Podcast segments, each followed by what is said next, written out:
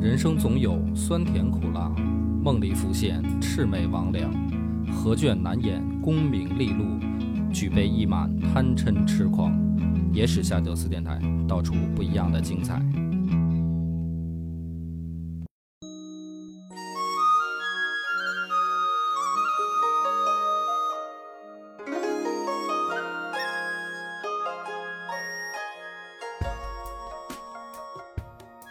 大家好，欢迎收听《野史下酒》，我是主播恶霸波。张小娘，有一部电影啊，叫《赵氏孤儿》，啊嗯，葛优老师演的，主演特别精彩。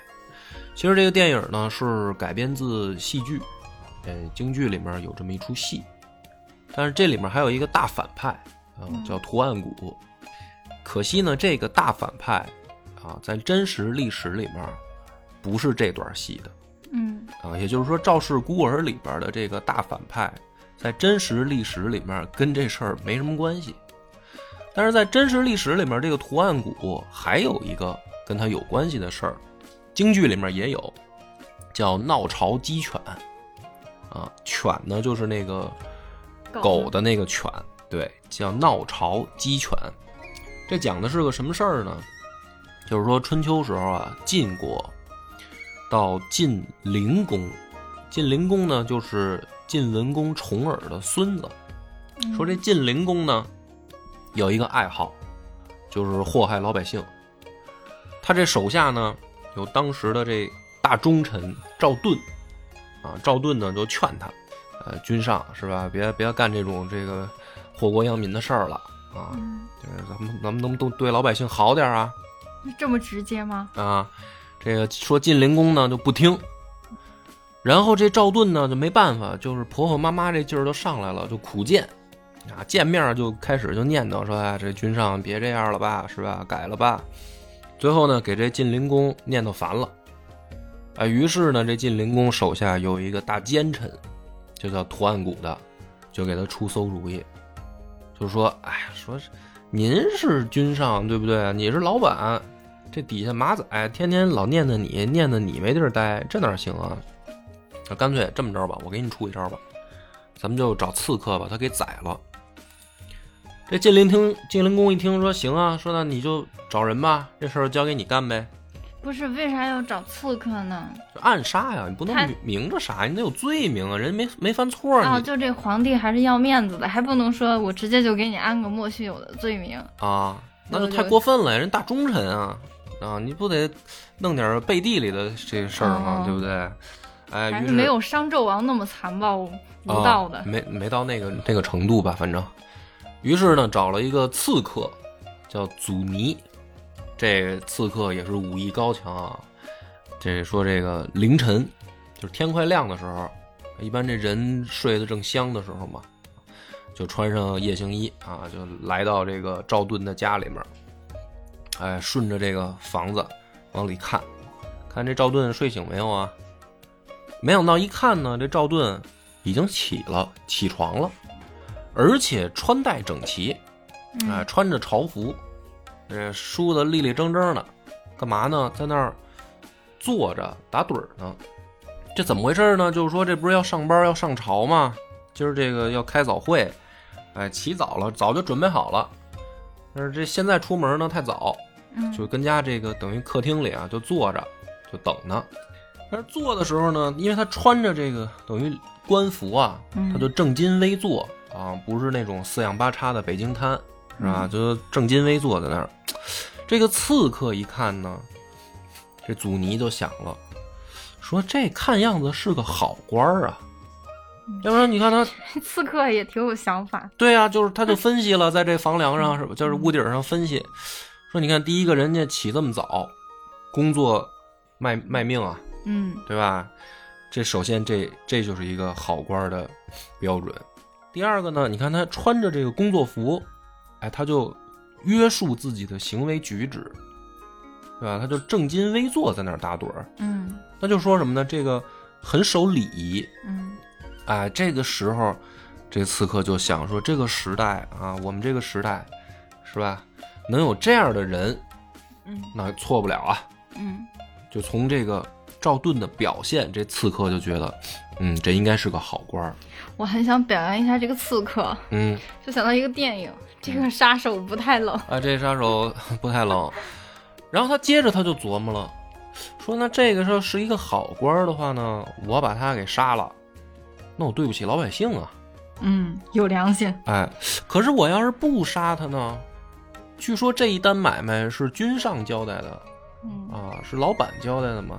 晋国的这晋灵公下的命令，我要不杀他呢，我有违君上的命令，这也不好，这不忠啊。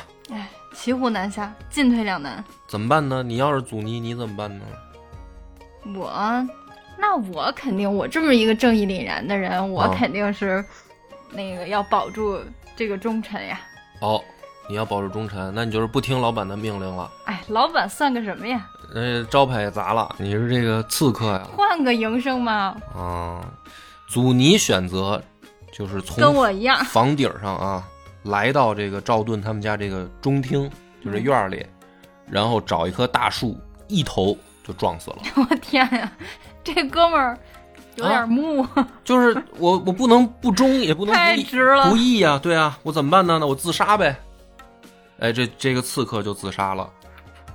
这个就我是天，哎，就就你说现在的人可能觉得说这够轴的是吧？那个时候的人啊，啊，咱们先往下讲吧，嗯先不评价啊，因为这故事还没完。后来呢，这个图案谷一听说这刺客自杀了，这这没成功啊，就又出一馊主意，说大王，我呀养了这个灵獒，灵獒是什么呢？藏獒狗，对，就是咱们现在说獒啊，就想起藏獒，嗯但是在古代不是，獒就是大犬，恶犬，哎，就是个儿大，体型超过一定这个怎么说呢？一定标准的就可以称之为獒。嗯说我有灵獒是什么呢？就是说训练有素的大狗。嗯，说这个咱们啊，把它请来吃酒，把啊狗请来吃，不，是把这个赵盾请来吃酒，吃酒的宴会席上，哎，咱们就放狗，嗯，咬它，把它咬死。啊，这个虽然是明面上杀了，但是这是狗嘛，嗯啊，狗不懂事儿嘛，嗯那狗把它咬死也也是个意外嘛，也不算我们怎么着嘛。于是呢，这个晋灵公说这非常好，这个主意啊，咱们把他把赵盾请来，请来以后呢，这就开 party 啊，是吧？唱歌跳舞喝酒，啊嗯酒过三巡的时候呢，这个图案谷就说了，说大王，听说这个赵盾啊有一柄宝剑啊，嗯不如你让他拿出来看看助助兴啊。赵盾也喝的有点高啊，就准备拔剑。这个时候呢，底下马上他有一个武士，就是侍卫，叫提弥明，就提醒他嗯说：“主公，你是喝多了是吗？怎么能在君上面前拔剑呢？嗯，说赶紧走吧，咱们我看您喝的也不少了。”这一下给赵盾就点醒了，说：“对啊，这是一圈套啊！这嗯这我要是在这儿拔了剑，这是可以安我一个刺王杀价的罪名啊！嗯赶紧走。这个时候，图案谷说：“哎，一看不能让他走啊，嗯赶紧就把这恶犬就给放出来了。放出来以后，这狗呢也是训练有素啊，照着这个赵盾就扑过去。这个时候，他旁边的这个武士提密明上去一把就把这个狗掰两半了，嗯就是一扯两断，嗯然后护着赵盾就往外走。嗯然后这个时候呢，这个晋灵公跟图案谷一看，说那也别藏着掖着了，就是埋伏的刀斧手齐出。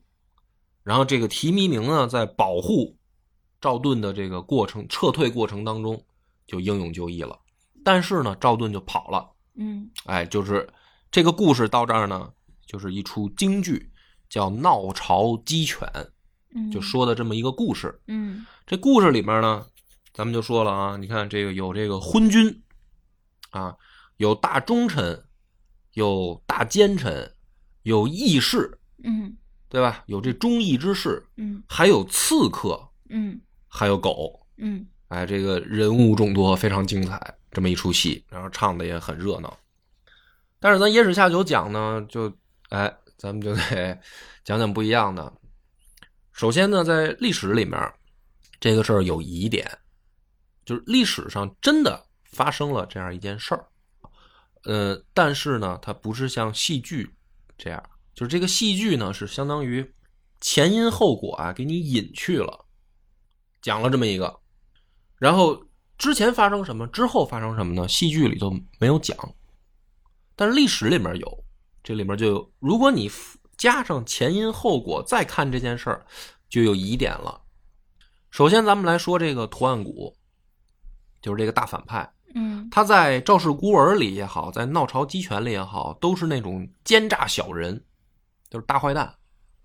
但是这个大坏蛋缺少一个动机，就是他为什么要跟赵盾过不去？因为他他既然是个坏，不管他是贪还是奸，嗯，那就是那个正义的这个赵盾这一方，嗯他会伤害到他的利益啊，所以他们会站在对立面。就是说奸臣天生的就讨厌忠臣，不，他是他并不是说天生讨厌这个人，而是他在维护自己利益的时候，可能他怕赵盾碍事儿，啊肯定会有碍事儿的时是候，吧？？然后还有一个是，既然这个人坏到这个程度，怎么找来的人训练的狗都这么不专业，还让赵盾跑了？那那个意识 太厉害，对呀、啊 就是说这人都坏成这样了，结果在专业上面他不行嗯啊，就是说出坏主意这事儿出了，可是没成功。嗯，就有点蠢，又坏又啊，蠢，又坏又蠢。对，哎，这个图案谷咱们就就得讲讲了，到底是怎么回事啊？这故事，咱们听听野史下酒的这个版本，也不是我的版本，就是历史真相是什么。嗯晋灵公呢，姓姬，叫姬夷高。嗯姬夷高呢是之前我刚才也说了啊，就是晋文公重耳的孙子，晋襄公的儿子。晋襄公啊，当这个晋国的这个君主的时候，就已经立了太子。嗯就是这个姬夷姬夷高，嗯，就是日后的晋灵公。但是呢，到公元前六百二十一年的时候，襄公就去世了嗯啊。他死的时候，晋灵公我就直接叫晋灵公了啊，就不叫他的名字了。这晋灵公呢，年纪还很小。这个时候呢，晋国的这帮大夫们，就是大臣啊，就坐一块儿就开会。开会呢说，今天咱们讨论一个事儿啊，说这个君上太小，恐怕不适合继承大位啊。咱们晋国现在处在一个风雨飘摇的时候，嗯春秋的时候，晋国在四四方之中啊，就是它东南西北都有国家，是吧？东有齐国，南有楚国，新西有秦国，就谁都很容易揍他，就是说它等于四周围啊都是别的国家嘛。嗯而且呢，从晋文公称霸以后，国力啊慢慢在衰退嗯。就晋文公死了以后，晋国国力在慢慢衰退，所以这帮老头儿呢坐一块儿就商量说，这个时候啊咱们再弄上一个年幼的新君，就是小孩儿啊，这事儿太不靠谱了。咱要找啊，咱就找一个岁数大一点儿的。于是呢，这赵盾站起来就说了：“说我提议啊，我觉得这个公子雍，公子雍呢是晋襄公的弟弟。嗯说这个公子雍啊不错，嗯我觉得他可以来继承大统。嗯为什么呢？说我有四个理由啊。第一个，公子雍为人很善良，就是个人道德品质这块儿的比较好。第二个呢，说他年纪呢比较大，因为像襄公的弟弟嘛，嗯啊，这就已经是一个成年人了。第三个是先君，他指的是晋文公活着的时候啊，就是重耳活着的时候也很喜欢他，嗯，喜欢这个孩子。第四个呢，说这个公子雍啊，跟秦国关系好，能抱大腿，哎，就是说这个他当了君上以后，咱们跟秦国的关系也会比较紧密。嗯说有这四个原因，所以我老赵认为啊，应该让公子雍来继位。但这个时候呢，底下有一个另一个大臣叫贾季啊，贾季站起来说：“说那你要是这么说的话呢，我也提个人儿是吧？我也推选一个，我认为公子越不错。嗯首先啊，公子越的母亲是秦穆公的女儿，那这跟秦国也沾亲带故。嗯对吧？他要是当了大这个君上，那咱们跟秦国关系也不错。第二个，他年龄也也不小了，嗯是吧？第三个道德品质，我认为公子越也不错，对吧？最后说他不光是晋文公喜欢，晋怀公也喜欢。晋怀公呢是晋文公的侄子，一开始呢，这个就是公子越的老妈叫陈莹，是晋怀公的媳妇儿，后来又被晋文公收了。就是说，他这老妈是两个君主都喜欢，所以呢，这孩子也是两个君主都比较看重，因为他妈招人喜欢。所以呢，这个贾季说说，你看你那四点，我推选的这个人儿也具备，对不对？咱们是不是再讨论竞选一下？哎，就在这个情况下呢，赵盾就先向秦国发去了书信，嗯就说：“哎，快把公子雍给我送回来！”因为这个时候公子雍在秦国，嗯，当人质呢？哎，你可以把它理解为人质，也可以把它理解为大使。哦啊哦，就对，是人家跟秦王关系混得很好。对，你可以把它理解为使者，但是其实也有人质的性质在里面，嗯就是你们国家的这个重要人物在我们这儿，对吧？这样咱们互相心里嗯咱放心，别打架对哎，咱别打架。这个时候他赶紧，这个赵盾就给秦国就写信说，把公子雍给我们送回来，继承大位。嗯秦国那边一听也很高兴啊，嗯说你看他在咱们国家待这么长时间，跟咱们也有感情，给他送回去继承晋国大位，好事儿啊！嗯赶紧秦国这边派重兵嗯，护送。护送往这个晋国就走。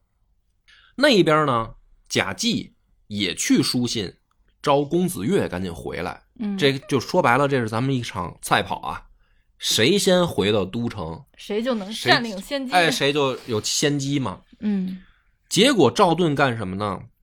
在半路派刺客把公子越就给杀了，四拉。对，就把公子越就给宰了。然后呢，这个时候赵盾就跟其他的大卿大夫就说了，说，哎，公子越死半道上了，这个时候咱们得子雍了吧？嗯，这就是那不是赛跑问题了，他就就剩没这有一个其他选择啊，了没有竞争对手了。嗯就在这个时候呢，这个姬宜高就是日后的晋灵公啊，他不是现在还是小孩儿嘛，嗯小幼小幼儿、小婴儿，嗯他妈就每天抱着他跑到朝堂上哭，就看着这帮老头儿就哭啊，我孤儿寡母没人管啊，天呀，是吧？我就坐这个朝堂大大台阶儿上，我就哭，这不撒泼耍赖吗？哎，就撒泼耍赖了。这帮大臣也没招儿嗯那人家人家毕竟是这个先君的怎么说媳妇儿啊嗯啊，抱着咱们这太子在那儿哭，你你不能轰啊！嗯你说白了，这是人家的产业，你知道吧？这是老板的产业，这是老板娘嗯对吧？抱着这个少爷在这儿哭，咱们是什么呢？咱们是一帮管家，嗯对不对？嗯你不能给人轰走啊。然后呢，这个这个晋灵公他妈特有意思，朝堂上哭呢，发现不不解决问题，嗯直接就抱着孩子又跑到赵盾他们家哭，说这帮老头儿都不管，现在都看得出来，就你说话算数，我就找你哭。嗯，赵盾说：“你找我，你要干嘛呢？”这时候，这个这个晋灵公他妈就说了：“说首先，我老公临死前明明立了太子，就是立了我的这个孩子继位，嗯这是咱们明面上都有人都能作证的，对吧？你也知道，因为托孤大臣就是你，嗯你还记得我老公临死前拉着你的手说什么吗？说日后好好辅佐我们这位这个少主。这话，人死的还没凉呢，话你就忘了吗？你就违背他的遗志。对，那说我们这个孩子这么小，又有什么过错吗？嗯就是说你不不听老板的遗愿，嗯你得说出个道理来。比如说这这个继承人他干什么坏事儿了，他不适合继位，你得有个说法，对不对？你现在也没有说法啊，就因为年纪小，年纪小他干什么坏事儿了吗？他也没干坏事儿啊，你为什么要违背襄公的意愿呢？嗯，他这么一闹，这赵盾呢也害怕了，赵盾本来他拥立公子雍，他自己可能就觉得有那么一点点不占理。哎，咱们这个放到故事讲完啊，先把这段讲完，我来分析赵盾啊。反正赵盾一听呢，就说嗯，这说的有道理，嗯然后他干一什么事儿呢？特别逗，他回去啊，又找老头儿们来开会，是吧？各位这个老几位都来了啊，我再说个事儿啊，我提议啊，咱们继承人别换了。 这赵盾耳根子够软的，啊，说咱继承人别换了，咱们就还是还是这个小太子挺好。没个准主啊意。这帮老头儿说你这不是闹呢吗？对不对啊？你你你现在秦国宋公子雍已经在回来的路上了，嗯你你给人叫回来，嗯，对吧？还带着重兵保护着回来，怎么着？你再再写封信让人回去？你是不是开玩笑吗？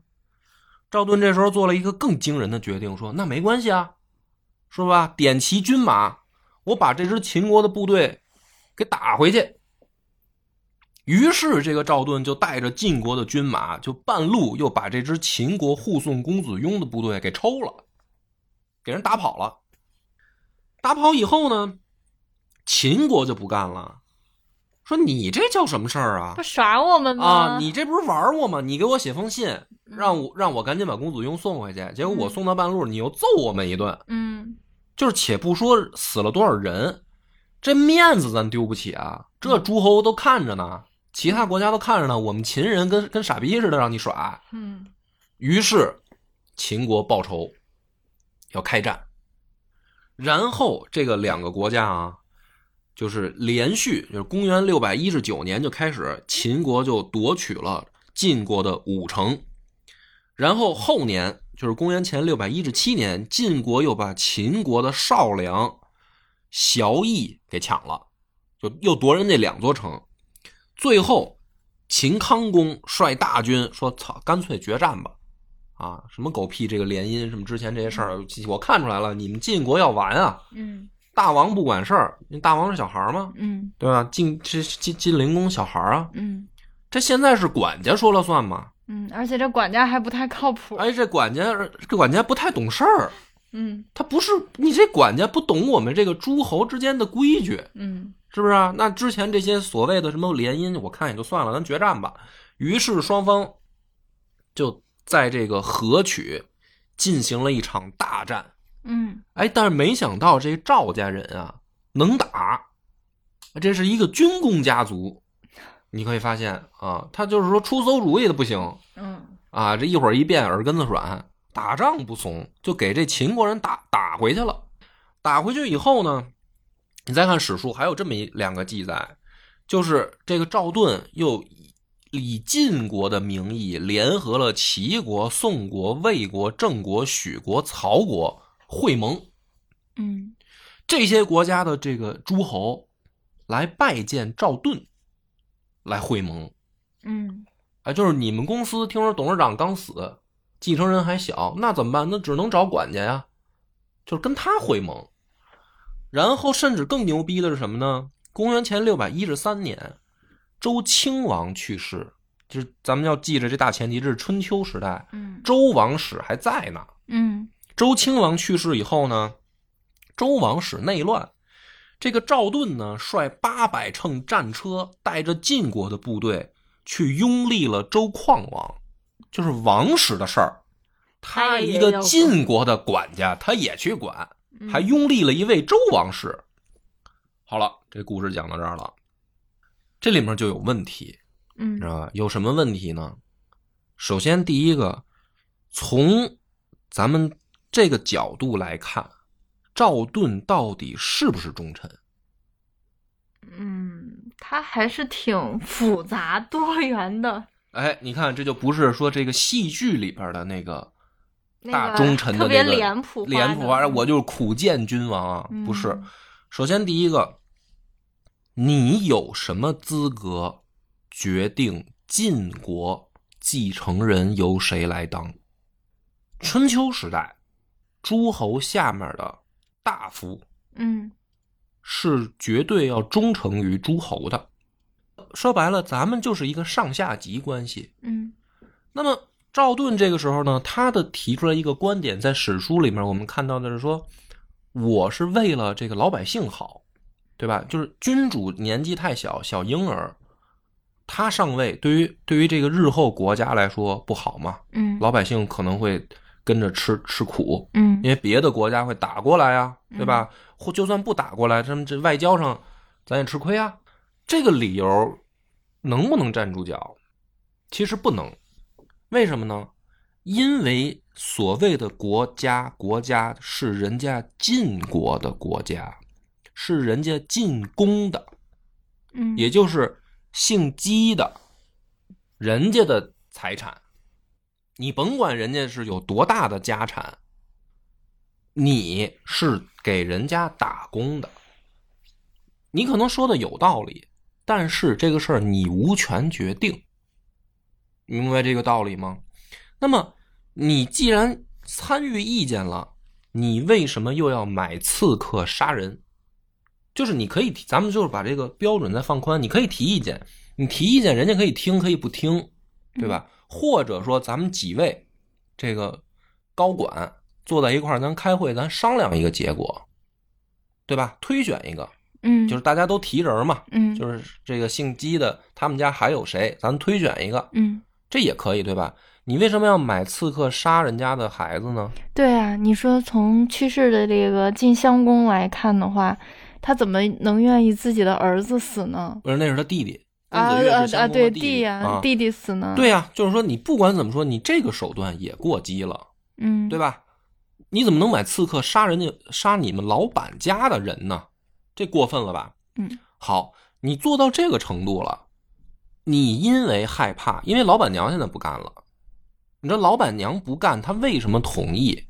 不是耳根子软，老板娘要不闹，这个事儿可以按照她的计划推行下去。嗯但是，一旦闹了，其他的大夫上卿可能就有人支持老板娘，嗯，那么有可能就因此为理由来干掉你赵氏一族，因为你做的就不对。嗯如果说老板娘不出声儿，嗯那么我们没办法，对吧？但人家自家的人出声儿了，说不对，你这个我不同意，你要不听，这就是杀你的理由了。嗯所以赵盾不敢不从。好了，他这么一搞，最严重的就是把秦国得罪了，对吧？实际上在中间挑事儿的，回过头来再看，导致秦晋交兵的不就是你赵盾吗？嗯那最后不能因为你打赢了，这事儿就说你对，你你这个道理得咱得讲清楚。嗯，不能说啊，因为你把秦国打赢了，所以你就有功，你们赵氏一族说的就对，不对？这道理不对，因为你把外交关系破坏了，从此以后秦国、晋国关系恶化，那其他国家打过来怎么办？原本秦国是盟友，嗯现在也许秦国就可以联合别的国家一块儿打你，对那你在外交上这就是重大的失职，嗯对吧？你作为这个上卿，你干这个事儿，说白了，比奸臣还可恶，因为这个伤害是非常深远的，对啊。影响很大。好了，那么讲到这儿啊，再往后讲，就发生了这个咱们说闹朝鸡犬的那一幕。就说这个晋灵公长大了，长大以后呢，没有什么业余爱好啊，平常呢也没什么业余活动，他呢就在他住的这个地方啊，建了一座园子，叫桃园。在桃园里面呢，住了一个高台，就是很高的一个台子。这晋灵公呢，有一个新的爱好，就是到这个台子上拿弹弓子崩过往的老百姓，哎，就以此取乐，练射击在这儿。这是其罪一，就是说不知道祸害老百姓到底干嘛祸害了呢？嗯哎，这个就是这事儿，祸害老百姓。还有一个罪状啊，史书里有这么一个事儿，说啊，这个厨子有一天给这晋灵公蒸熊掌，没蒸透，蒸的不烂。这晋灵公一生气呢，就把这厨子杀了，说这是其罪二。够残暴的。其罪三是什么呢？就是说天天就跟这些宫里面的妇女啊没羞没臊的，就是啊啪啪啪，说晋灵公长大了就这么个玩意儿。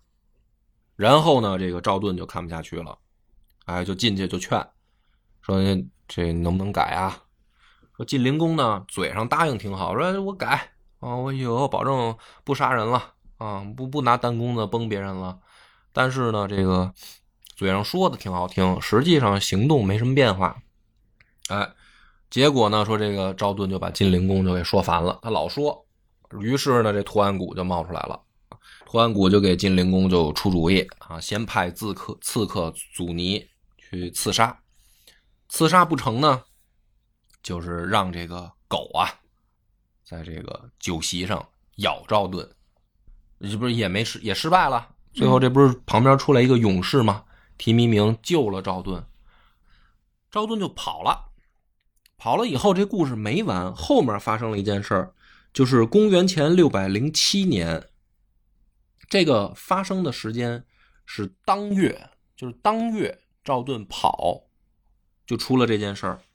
他的这个侄子赵川跑去见晋灵公，嗯先跟晋灵公就说啊，说这个赵盾忒不是玩意儿啊，我还把我们赵氏一族都连累了。说大王，我这跟你表忠心啊，我跟赵盾不一样啊，我跟他撇清关系，我是忠于你的。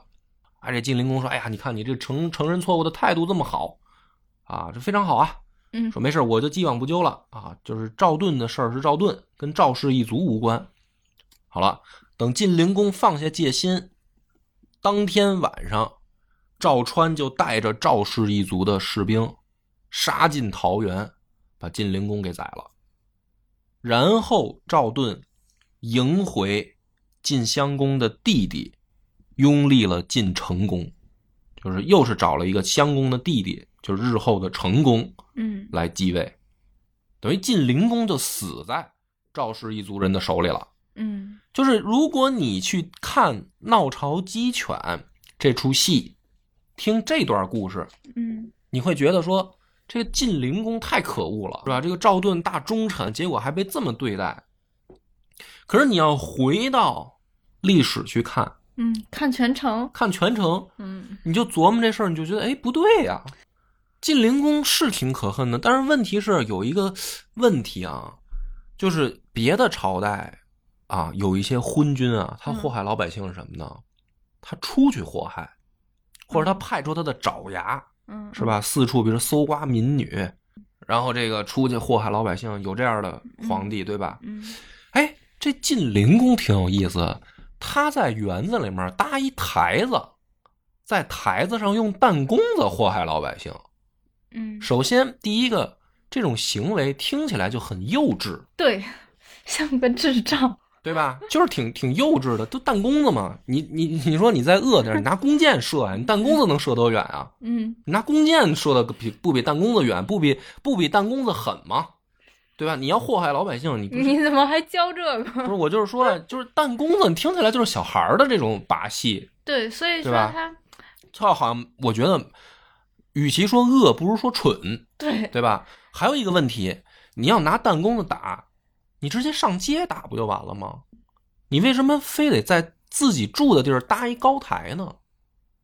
有一种可能是什么？我认为晋灵公出不去，嗯，他就出不了他住这地儿，就是他可能被限制了，对他的行动是被限制的。嗯，所如以他果才会有那么变态的爱好。对，所以他才在这一亩三分地儿里面，就这小园子里面，产生了这种变态的爱好，嗯，又杀人吧，又睡女人，又拿弹弓子崩人，是因为什么？他需要发泄。他需要发泄嗯，对吧？那么最后呢，实际上他是被赵氏一族宰了，嗯而且在这里面，图案谷的形象有没有这样一种可能啊？图案谷想帮君王重掌大权，但是呢，可惜不专业，也比较笨，啊比较蠢。刺客也没请对人儿，嗯是这个暗杀狗也没不太行也没成功啊。那就说明什么呢？说明这图案谷好像做事的时候有诸多不便。就是如果嗯你你们晋国这么大，就没有个专业刺客，说这个冷血无情的刺客吗？就是就是怎么好死不死就找这个一个会思考的阻尼，宁愿自杀都不杀这个赵盾呢？可能人家这个阻尼他不是个专业的杀手，对，第一个有可能阻尼不是专业的杀手，第二个是有可能阻尼进到赵家以后发生的事儿是活下来的人说的。你刺客被抓住了，打死了，刺客已经死了，他能说什么？那也许赵盾说：“哎，我看见一个黑衣人突然就跳下来撞我的树死了，我也不知道为什么。”嗯，那你说祖尼这个死前的心理活动是怎么流传出来的呢？他想说：“哎呀，这是一忠臣啊，我杀忠臣对不起老百姓，我不杀忠臣对不起君上。”这是怎么流传出来的呢？他都临死了，总不能这个刺客再写一遗书吧？那会不会是什么呢？首先，祖尼就不是一个专业的刺客；第二个是进到赵家以后就被赵赵家可是军工家庭，嗯，能打仗，那手下的武士应该也不弱吧？抓个刺客打死了，然后自己给自己编一套理由，这也有可能啊，对吧？然后你这个呃闹潮鸡犬，你这放狗，这明显也不太靠谱。你这狗再能打，它也打不过人啊，对吧？这就是，而且你明显你可以看出来说，其中这个版本说赵盾是佩佩戴着宝剑的，那他的武士有没有宝剑？好，就算他旁边的武士提弥明没有宝剑，在危急的时候，可不可以超过老板的宝剑来保护老板？就是我把赵盾的剑拿来用，我保护你行不行？嗯这也是可以的吧？嗯好了，你图案谷跟晋灵公，你们用一条狗去对付带着宝剑的人，你这多少想起来吧，还是有点不靠谱。嗯，对，就有的时候你看一些历史故事，你确确实会觉得有很多逻辑不通、匪夷所思，甚至觉得古人这个脑回路有点儿奇怪的对地呀、方。就是很奇怪啊。然后，然后这个时候说，终于撕破脸了，才派出这个伏兵刀不敷手，嗯，然后还能让人赵盾跑了。嗯赵盾得带多少人去去赴宴啊，嗯对吧？所以说说这个事儿在里面疑点重重。那么讲到这儿呢，就是，哎，一一这个版本众多啊。首先，《史记》和这个《春秋公羊传》啊，都对这个故事有记载。《公羊传》就更逗了，《公羊传》还写了这么一句话，说这个赵盾啊，不是狗咬他没咬着吗？嗯，然后被提密明把这狗给杀了吗？这个时候他一边跑一边回头跟晋灵公说：“说嘿，你养的狗好像不如我的狗哎，什么意思？就是那你养的狗我们知道是那头袭击他的灵獒，嗯，不如我的狗，我的狗是指谁呢？就是他 那个是指提密明吗？是你指你旁边这个武士吗？是吧？人家保护你，舍命保护你，然后你你说你的狗不如我的狗，你这怎么听怎么觉得是在那个时代啊，上下级的关系可能就像主人跟狗的关系，嗯但是你这赵盾，你都要被人家暗杀，就是暗杀了，你在跑的时候你还说这个等于枪火的话，这《公羊传》记载的，反正就觉得这赵盾好像有点儿也有点儿没脑子。嗯那这个故事还有一个版本是什么呢？明朝的这个刘伯温，就是刘基，他有一个这个故事集，就叫《玉离子》。嗯这《玉离子》呢，也有一个这个闹潮鸡卷的版本。刘伯温的版本是什么呢？说这个图案谷啊，知道晋灵公好玩狗，也可能是我国古代啊，我没有很详细的去考究啊，嗯但是应该可能是我国古代最早记载怎么训练狗的一位了，啊，就是能知道这个条件反射这个事儿。说这个图案谷知道晋灵公好狗，他呢就刻意的夸狗，就说：“哎呀，这个主公你这狗好啊！”哎，这个晋灵公呢一听说别人夸他的狗，他就开心。嗯哎，就跟就说别人夸珊珊，哎，我也开心。哎，图案谷好人，就提拔他。然后说图案谷呢会训练狗，嗯怎么训练呢？他就拿那个草人儿啊，穿上赵盾的衣服，然后在肚子这儿呢塞上肉，他就让这狗去扑这个草人儿，嗯，然后后咬肚子那儿就吃肉。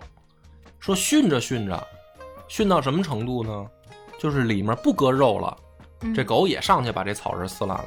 嗯所以说，这可能是我国历史上第一个记载说利用条件反射训练动物的这么一个事儿嘛。然后呢，这个不是夸狗吗？晋灵公就说了，说以后谁动我的狗，啊，我就砍谁的腿。于是呢，说这狗让图案谷训的啊，说白天啊能跑到大街上，老百姓都知道这是晋灵公的狗，都都不敢动啊，嗯都不敢打呀、都躲着呀、然后说这狗呢就到菜市场，把什么猪啊、牛啊这些肉啊叼起来，然后送到图案谷家门口，嗯就给图案谷送过去。嗯这是图案谷训了半天，我不知道就是为了占点这个小便宜吗？然后呢，说长此以往，哎，就是这个晋国人就都恨，因为恨这条狗而恨晋灵公。最后呢，说这个赵盾就是赵氏一族，不就把这个晋灵公杀了吗？然后说这个晋灵公养的这好多狗啊，就没哎，这回就老百姓就敢报仇了，就都把他们抓着抓起来就给炖了吃了。这个是刘伯温，就是明朝人，哎，用他的视角写了一个他的版本的故事，就是这个焦点就放在这个狗身上。那么这个刘伯温这篇文章呢，很明显啊，是以狗喻人，就是他是拿这个事儿在讽刺，说这个历朝历代的这个，如果说奸臣啊，就像这个恶犬，你的靠山如果一旦没了，你们的下场还不知道有多惨呢，嗯是吧？它这个是一个带讽喻的故事。那么今天我为什么要讲这篇故事呢？啊、小敏，你能不能猜到我的意图了？嗯，历史是由赢了的人来呃，行了行了，别别定调瞎的。编了啊！ 今天讲这个故事呢，其实也是一个啊、大广告啊，为什么呢？因为我我们家 创办 节目，对，因为这个珊珊呢怀孕了啊。其实耳朵尖的朋友之前的节目就听见说家里面有那个小狗崽儿的叫声了，生了这个三只小宝宝啊，一公两母。现在呢，就是录的录节目的时候呢，是眼睛还没睁开的状态，就是他嗯今啊刚天第八天，第八天，对，那这个我这个肯定是养不了这么多，啊，呃，先介绍一下我的这个珊珊呢是纯种的小柴犬，啊，找跟它这个配的呢也是一只小柴犬，所以就是品种是没有任何的问题的。那我呢现在是利用电台之便呢寻访有缘人，就是家里面有没有想养狗的嗯，啊，可以来联系我，联系我还是联系你啊？联系你吧。联系我，就是你这样，你可以来这个公众号上，嗯就是柳南故事啊，公众号上给我留言。呃，想养狗的啊，我再说清楚了或。者就直接在这个节目的评论里面留言，那那不行那我得然后留联系人家留就自己的联系方式。那也不行，那不能被别人看到啊。就是去公众号留言，私行信行，对，就是对你你的说联系的方式。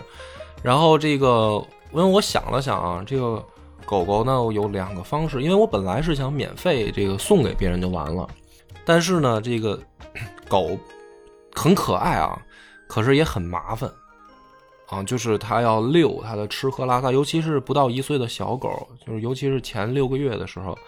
嗯，它是没有办法憋住这个拉屎撒尿的，所以你人要收拾。其实养狗是一件很麻烦的事儿，而且还会掉毛。所以我要送呢，我怕这个啊，有一些可能一开始新鲜接受了，但是后来再后来可能送人啊，或者再给我这个什么丢了，这个也我也不想发生这种事儿。所以呢，我现在就是说，这狗我不会无偿提供啊，它有两种方式，一种是呢，直接您您就花一笔钱你给我，这样你花钱了呢，我就知道你这事儿应该起码会比不花钱当点儿真，要不然的话呢，我就得收一笔押金。哎，这押金呢，过了一年啊，我我还要去看这条狗。如果说过一年它还挺健康的在，在在你家，我再把押金退给你。那这个押金这条路呢，那就只能是北京的朋友了。你要外地的，我就有点太费劲了。嗯，就北京的朋对 对， 就给云南的。啊，你什么云南的、什么海南的，这个我就有点费劲了。啊就是这个押金这条路呢，就是北京的朋友要想想养的，哎，我这个起码说打个车能到的，我得看看这狗它确实过了一年还在健康成长，我就把押金退给你。所以这个这期节目呢，就是其实是为了我家这个狗狗的寻找新主人啊录的一期节目啊，就是讲了一个晋灵公这个历史上第一位好狗之人的故事。啊，没想到这个小敏完全没有听出来。我你也这个意图太绕了。好吧，感谢大家的收听，本次节目到此结束。我们的微信公众号叫“柳南故事”，柳树的柳，南方的南。如果还没听够的朋友，欢迎您来订阅关注。